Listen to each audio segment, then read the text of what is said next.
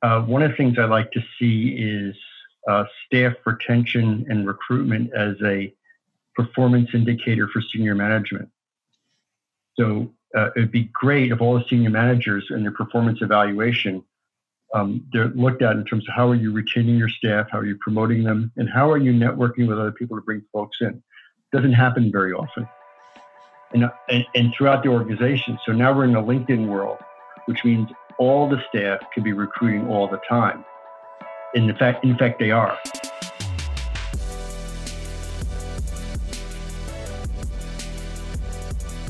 Hello, everyone, and welcome to this episode of Group Thinkers. I'm your host, Justin McCord, and delighted today to get to spend time and introduce you to Bill Weber of the Development Guild. Now, Uh, here's the thing, you you probably know this, but you know, with each and every episode of Group Thinkers, we highlight or, um, or I'm joined by someone that's an innovator in nonprofit marketing, someone that's doing something new, different, uh, or fascinating in helping nonprofits on their journey. Bill's no different. Uh, Bill and his team at the Development Guild are they're people people. You know, they, they work alongside nonprofits for helping do organizational development, helping do recruitment, uh, and employee retention. And so it's a pleasure to introduce him to the Group Thinkers audience and, and get his perspective on those things, on organi- on organizational development and capacity building, which is a, a major focus that we've heard from multiple Group Thinkers guests in the first and second season, uh, to get his perspective on employee recruitment and employee branding and how to identify and align employees with the mission of your organization so that you can develop Uh, more engaged employees, and then keep those employees in what is uh, a hot employment market at this point in time. So it's a really, it's a great chat. Uh, we also spend a little time at the end talking about what Bill's reading. So uh, go ahead and, and listen all the way through so that you can get to that. Uh, and so, yeah, it's super exciting to to be able to have him on. Hey, before we jump to the interview itself, be sure to throw us a follow at Group Thinkers on Twitter. You can also find us on Instagram. That's where we take and break out different sections of the podcast, the episode that you're listening to, and just have further conversations. So engage with the guests that are on and uh, and talk about what uh what we've discussed on their episode of Group Thinkers. We also help curate lots of other top content that's going on in the nonprofit marketing ether on Twitter and Instagram. So at Group Thinkers, you can also follow at R K D Group. Do, do us a favor, check out the blog over at R K D group dot com. Uh, you can find most recent posts there, uh, some things about connection and connecting with your donors that tie into conversations, both with what we've talked about with Bill, but also others in the second season of Group Thinkers. So here you go. There's all the things up front. Can't wait to get to this interview. So let's uh, let's not delay any further. Here's Bill Weber from the Development Guild on Group Thinkers.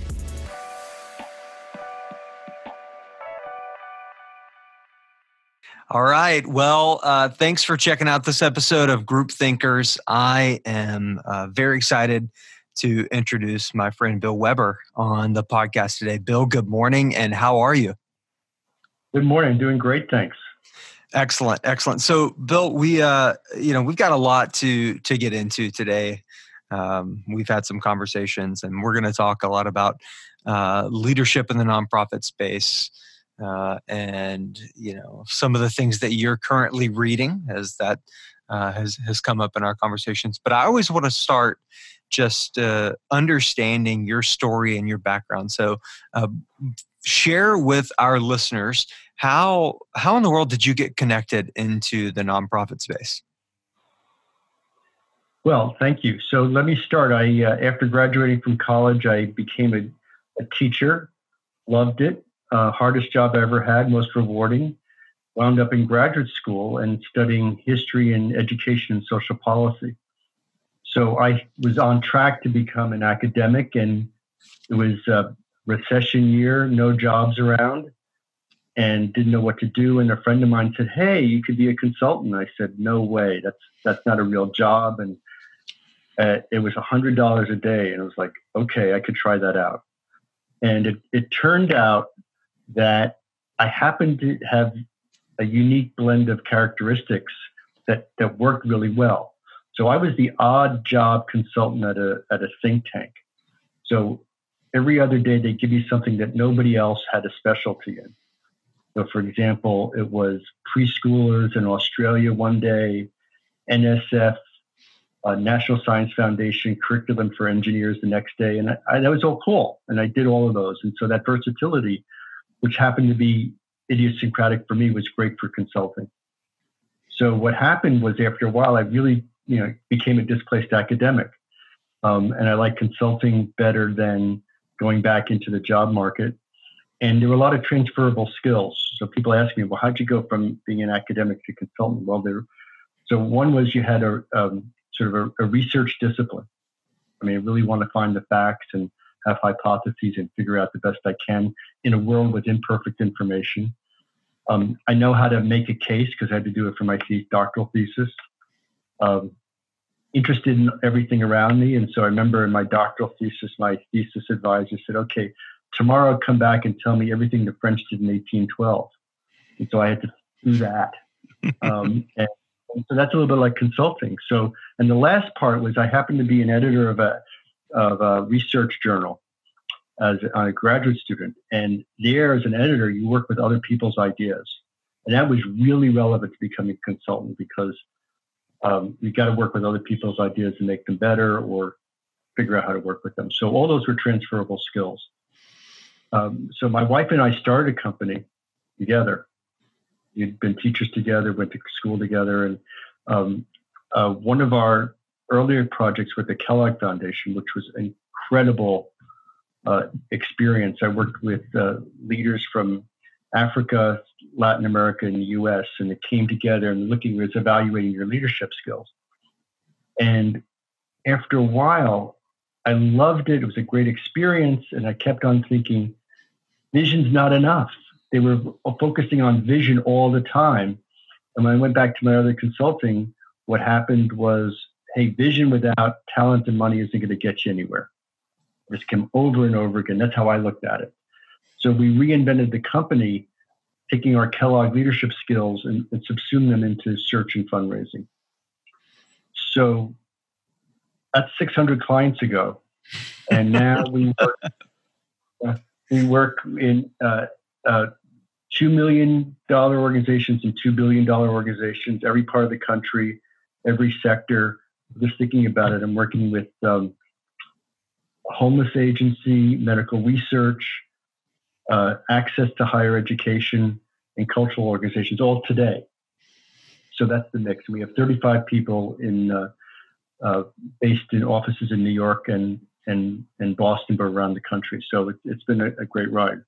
And, you know, I, I love, one, I love uh, you referred to yourself as a displaced academic. Uh, and and certainly, e, those skills that you mentioned, they're still very relevant in the work that your team does today at the Development Guild. You know, a research discipline, the ability to digest, process information, and make a case, being interested, endlessly curious, and interested in everything around you, and Uh, and then being able to work with other people's ideas. Uh, do you think that now in the state that, you know, where your team works at the Development Guild, would you say that you're you're still in many ways an odd job consultant? Um, uh, I never thought of it like that. Uh, I yes and no. There's okay. a lot of jobs we don't take on. Okay. Now we know better. We know which ones have at least some conditions for success. So, you know, if it's uh, in, in uh, uh, we sort of go with it, with our clients' ideas, but we have a reasonable idea, is it possible? So, you know, if they started from scratch and they want to get a, a you know, a Gates Foundation startup grant, it's unlikely. We, we're working through it. So we can't work with everybody. Right. Um, but we try well. It's pretty eclectic. Yeah, and, and the only, uh, there, there is issues and um, that uh, this is a very political world these days, and um, so occasionally we'll work. Well, so we have thirty-five staff now, and um, occasionally we'll come across a client that maybe a staff person, for their personal and ethical reasons, don't want to work with, and so they won't work with them. Mm-hmm. They're not comfortable with that, so we can't take everybody on. But we look for people who are ambitious and who need talent and money to achieve their vision, and, and that, that's a pretty wide net. So, you, you know, you've had six hundred plus clients. You've worked in organizations of all shapes and sizes, and, and in many ways, Bill, I think that you, more than most, have a pulse on the state of nonprofit leadership on both sides um, of the candidates and those that you are bringing into the space, but then also uh, your conversations with board members, your work to recruit to to boards or to find board members and, and members of organizations. How would you characterize the state of nonprofit leadership? Okay, let's break this down. Thank you. Let's break it down a little bit. So nonprofits are a big part of the economy. Um, so a lot of the research on nonprofits comes out of Johns Hopkins, and their recent data shows that, you know, after manufacturing and retail, nonprofits is the third largest employer. And uh, I just looking at the study, like half the states, um, nonprofits, there are more people in nonprofits than manufacturing. And in certain states, it's fifteen to eighteen percent of the whole population. So it's it's a huge area. So when you ask me how to think about nonprofits, I think of that that large, large area. Um, it reminds me a little bit of if somebody said, gee, what, what, do you, what do you think the average temperature is in the United States? So if you Google that, what they'll come back with is by state and by season. There's no average temperature. You can't get that. It, um, it's a nice little statistical sophomore tryout, but it doesn't work. So same thing with nonprofits. So assume when you talk to me about nonprofit leadership, I, I sort of have to bring it down like the weather to sector. So you think of education, health, social services, religion. You also think of region. The regions are very different in terms of their economics and their culture. And the, the third area is the type of job. So let me put all that aside, but that, that's how it starts to break down pretty sure. quickly. So, um, so let's assume it's all, all together in one pot. Um, in a lot of ways, this is the best time to recruit nonprofit leaders. Um, there have never been more good ones out there, and good is, you know, by their performance. Um, second, we're more able to invest in nonprofit leaders. They're getting paid more, and people and board members and senior staff realize the, the value of talent. Um, from a recruiting point of view, we've never had as good technology and good procedures. So I, I like to think this is a great time to recruit. But when I say that, I don't say it's easy. Um, there's a lot of competition, um, and people move a lot. But I think people move a lot because of the system, not so much as they're, they're being overly optim- opportunistic. Break that so down. What, so whenever you say move a lot because of the system, talk, unpack that a little bit for us. Well, the, the biggest one are, are in nonprofits are, and I do most of my, a lot of my experience right now is just talking about the resource development side. Mm-hmm. So, so let's just start with that caveat. Well, campaigns have cycles. Beginning and end, by definition, they're four to seven years. People get hired for a campaign, and by the by the two-thirds through the campaign, they're completing, they're, they're doing, they're not hitting the big targets anymore. They're cleaning up the campaign. There's nothing left to do. They're ready to go. So that's a that's a systemic issue as well. Also, nonprofits are not very good at uh, re- retaining their good staff. So. Um, when this gets into recruitment too, but recruitment and retention are two sides of the same coin. So when I interview people from our clients on the retention side, well, gee, why did you leave? They'll they'll give, they'll say it was, well, it could have been the manager, it could have been the work culture, it could have been the mission, it could have been um, the commute, and it could have been the money, something like those. those. So um, it's usually a combination. Most likely it's the manager. That's the most frequent one. And people always say money, but it's never the most important. So if you turn it upside down, if I'm a recruiter and I'm talking to, to you, Justin, and saying, do you, do you like how you're getting paid? Do you feel treat, treated well? Do you like your commute? Do you like working with people? Do you like the mission? You say yes to all of those. I say, smell the roses, have a good time. But from a recruitment point of view, if you say no to any of those, I got a, I have a, a chink in there to move on. So the system, um, for the most part, nonprofit managers have not invested enough in retention. That's why recruitment becomes an issue. And and last but not least, we also have a, a, a hot economy.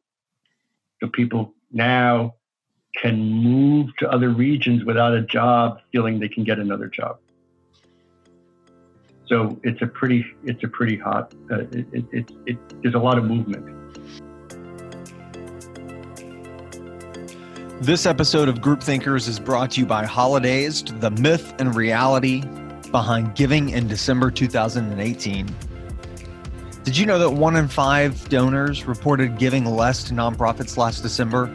I know that for organizations that we work with, things were great through November, even maybe the first week of December. And then compared to what we had traditionally seen in the last three weeks of December, things started to dry up. I'm sure I wasn't the only one who noticed a sudden drop in donations compared to what we are used to with December. So some questions started to pop up into the nonprofit marketing ether. Was it the tax laws?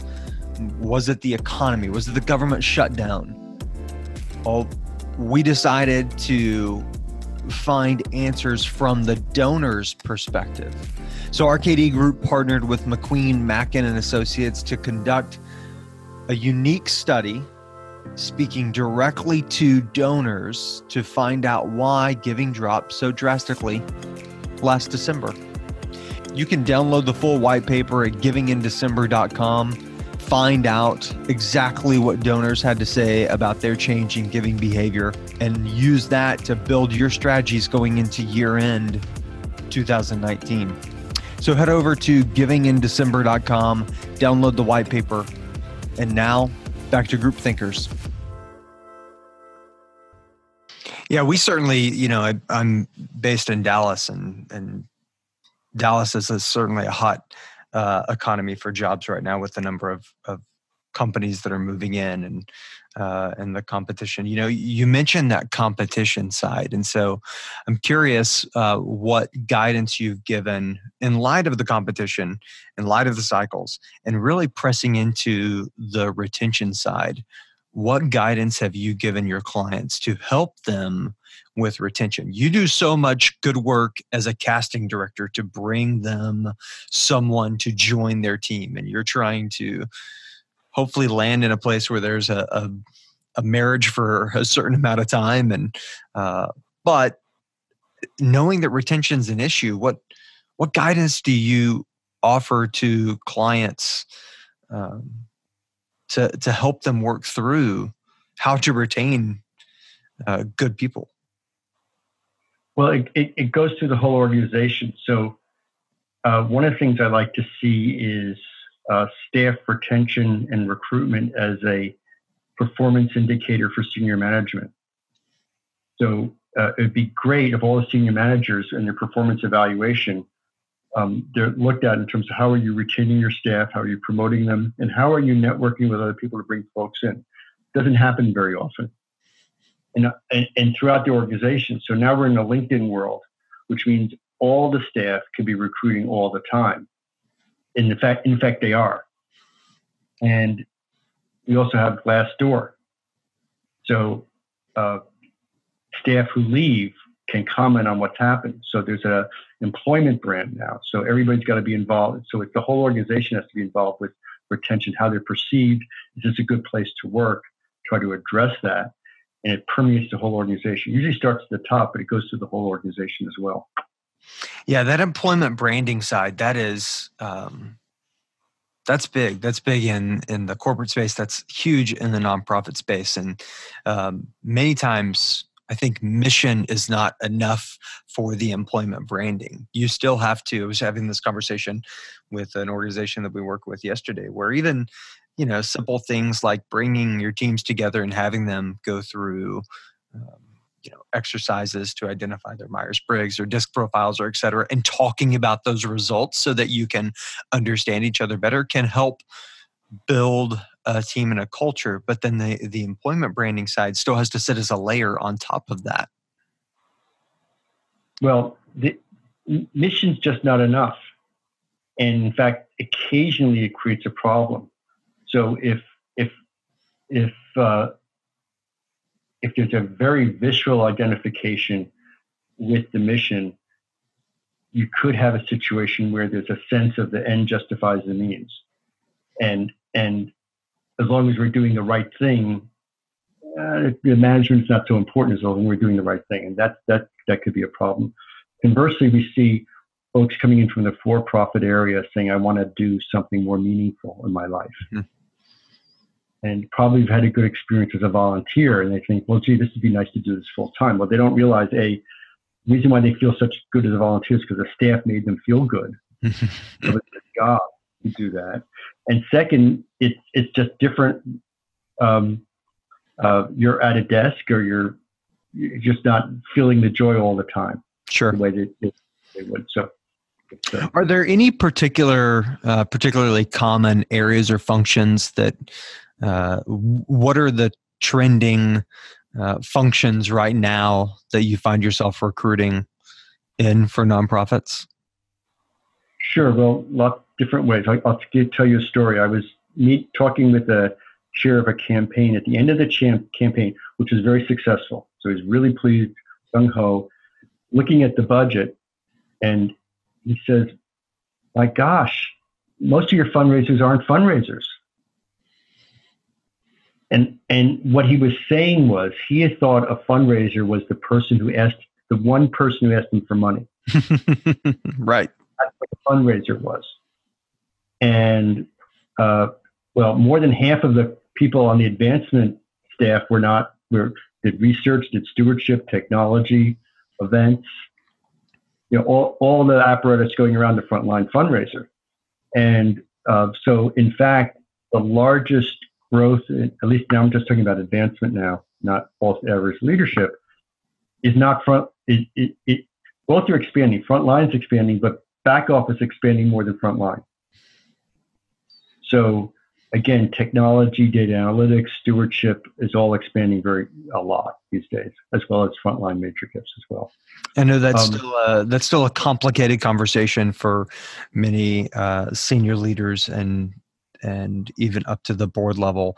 When you're looking at adding new team members, the the softball is to go for the person that's going to make the ask without consideration of all that fulfillment that you just mentioned, uh, in research ahead of time, data analytics, the technology and infrastructure to be able to manage a C R M, to set up that person yeah. to, to make the ask. So that that's certainly something that we hear quite frequently.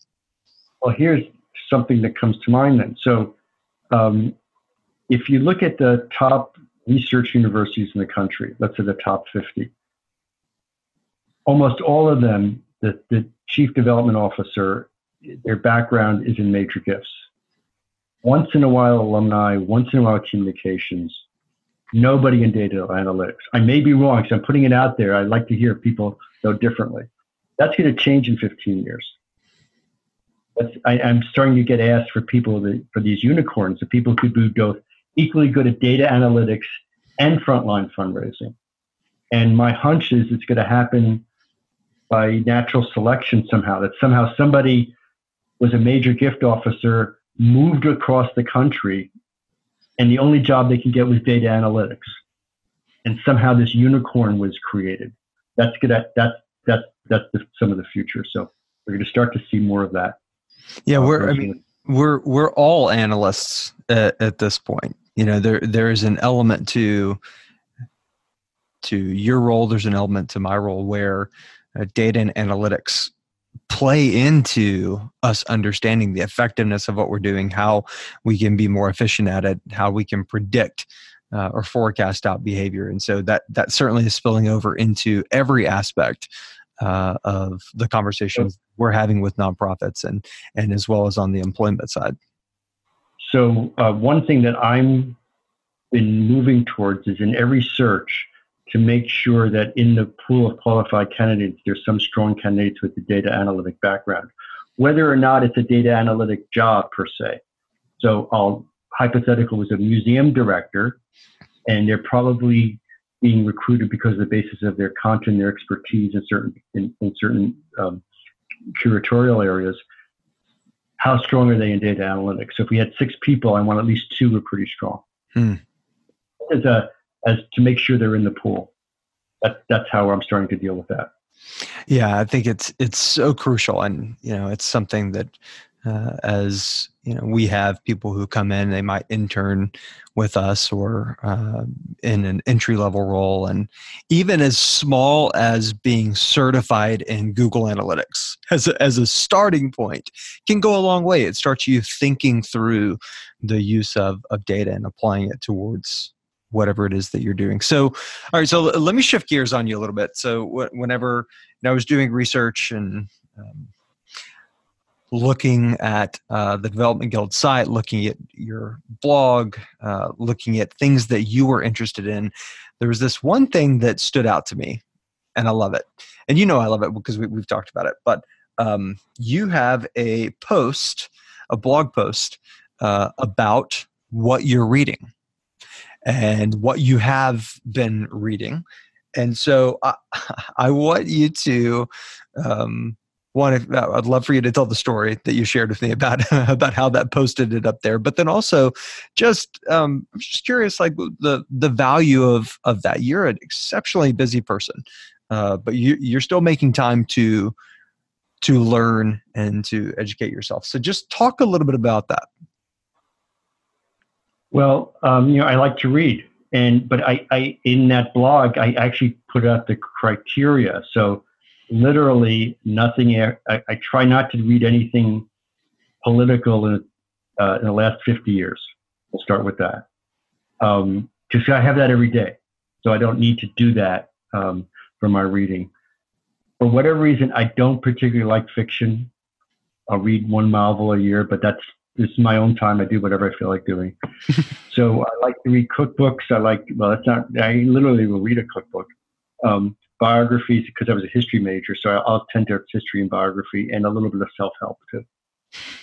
So uh, that blog came about because, um, um, you know, different people were asking me, well, what do, what do you like to read? And so I said, well, these are the ones that I, I happen to like, and um, started to post them. So for example, right now, Uh, I'm reading, I just, just finished last night, Men Who Lost America, which was like, how, where'd that come from? So I was at uh, George Washington's Mount Vernon was one of my clients, and I was in their book, their their retail area. And I'm like, what's that? And it's really uh, stories of the British leadership, mostly the generals and the political leadership during our, the war, our war for independence. And got a totally different view. I had no idea about the internal politics in England at the time. There was a lot of disagreement about, about King George. I underestimated how they were fighting the French and the Dutch all the time. And they also totally thought that the loyalists, the Americans who were supporting Britain, would rise up for them. They thought that would happen. They totally underestimated. A fascinating read. So I had a lot of fun. A little tedious. So like history, I don't think it's going to be be that good. Um, but then I also go um, go back and reread books I've liked before. And the next one up is is Moneyball, which I I must have read it when it came out, soon after it came out, as a summer read. So I'm literally reading it to get away. It's a baseball book about how Oakland Athletics were com- as a small market team were competing against the Yankees. Yankees had five times their budget. And when they came up with new data analytics, they were looking at different values that the Yankees did and came up with um, high value picks and good use of their money. And I'm reading it, and I said, this is just like search. You're looking for hidden value and then matching it up. So I, I, I like it both ways. And the Brad Pitt movie is, by the way, it's a pretty faithful version of the book. So I'm not going to look at Brad Pitt again, but the but the book is is very good. So I'll, I'll do that next. I, I love it. At the very beginning, you may not remember this part of our conversation, but you said that uh, you were interested in everything around you. And um, though you're still interested in everything around you, I mean, you know, and what I love about it is I, I really do. Uh, I think that that spills into the culture of the Development Guild. I think that that spills directly into the culture of the Development Guild and the conversations I've had with you and uh, Nicole and Danielle. I think that a part of what makes you all so good at what you do is your interest in everything around you and this insatiable curiosity to get to know the organization or get to know candidates, et cetera. So. Well, I appreciate that. I, I don't know if my family would agree with that. Curiosity, I'm pretty, uh, but but you never know what I'm going to be interested. Might be a maybe a different, maybe a ver- variation of what you're talking about. So so so you know, we get inquiries every day, and we sort of always will kick the tire and say what this is about. So the the Kellogg Foundation, which was a nine-year engagement, came out of a a, a two-day almost pro bono for a. an African uh, literacy training program that I helped with, and and they got a lot of money and they came to me. So you never, from a business point of view, don't know what's going to happen as well. So I, I think it's a good way to live. But on the other hand, you have to be open and be disciplined about under what what under what conditions the clients can be successful. Because when they invest in a consultant, they it's high stakes. They have a big outcome that they need, and they're investing their time as well as their money, and we feel very accountable. So, for example, so so we, we want to have an outcome that's successful. So we won't go into it unless we think there's a a seventy percent chance or more that it's going to be successful. one hundred percent chances aren't that easy. Interesting, are they? Yeah, it's true. Uh, yeah, yeah, yeah. It's layups are not the best highlights in basketball, right? Right. Yeah, yeah. Uh, well, Bill, like just pointers. I'm sorry. Like open three pointers. Yes. Yeah. Yeah. That's a, that's a, you know, that's better. But hey, if you're shooting seventy percent from the three, man, then you are uh-huh. you're in Steph Curry though, for sure. Uh, hey, listen, as, as we wrap up, just um, how can people connect with you? How can they connect with the Development Guild? Uh, where can they find you online? Well, thank you. So our website is w w w dot development guild dot com. Uh, we have an eight hundred number, one eight hundred, five three seven, nine zero one one. Uh, our, I, my my formal name looks like William, but now you can all call me Bill.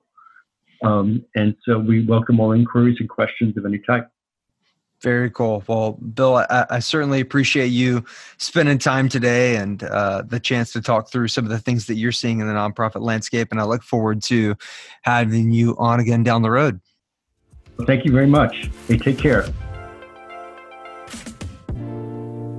All right, y'all. That's the uh, that's the chat with Bill Weber and uh, insatiable curiosity.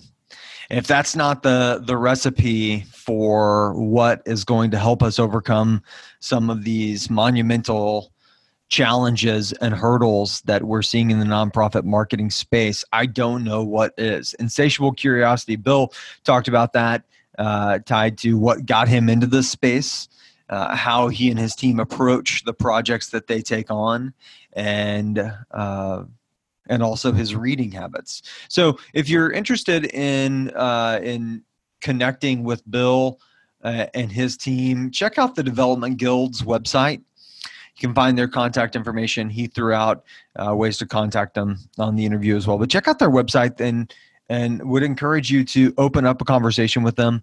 Uh, you know, Bill and his team do quite a bit of uh, individual consultation, especially at the board level.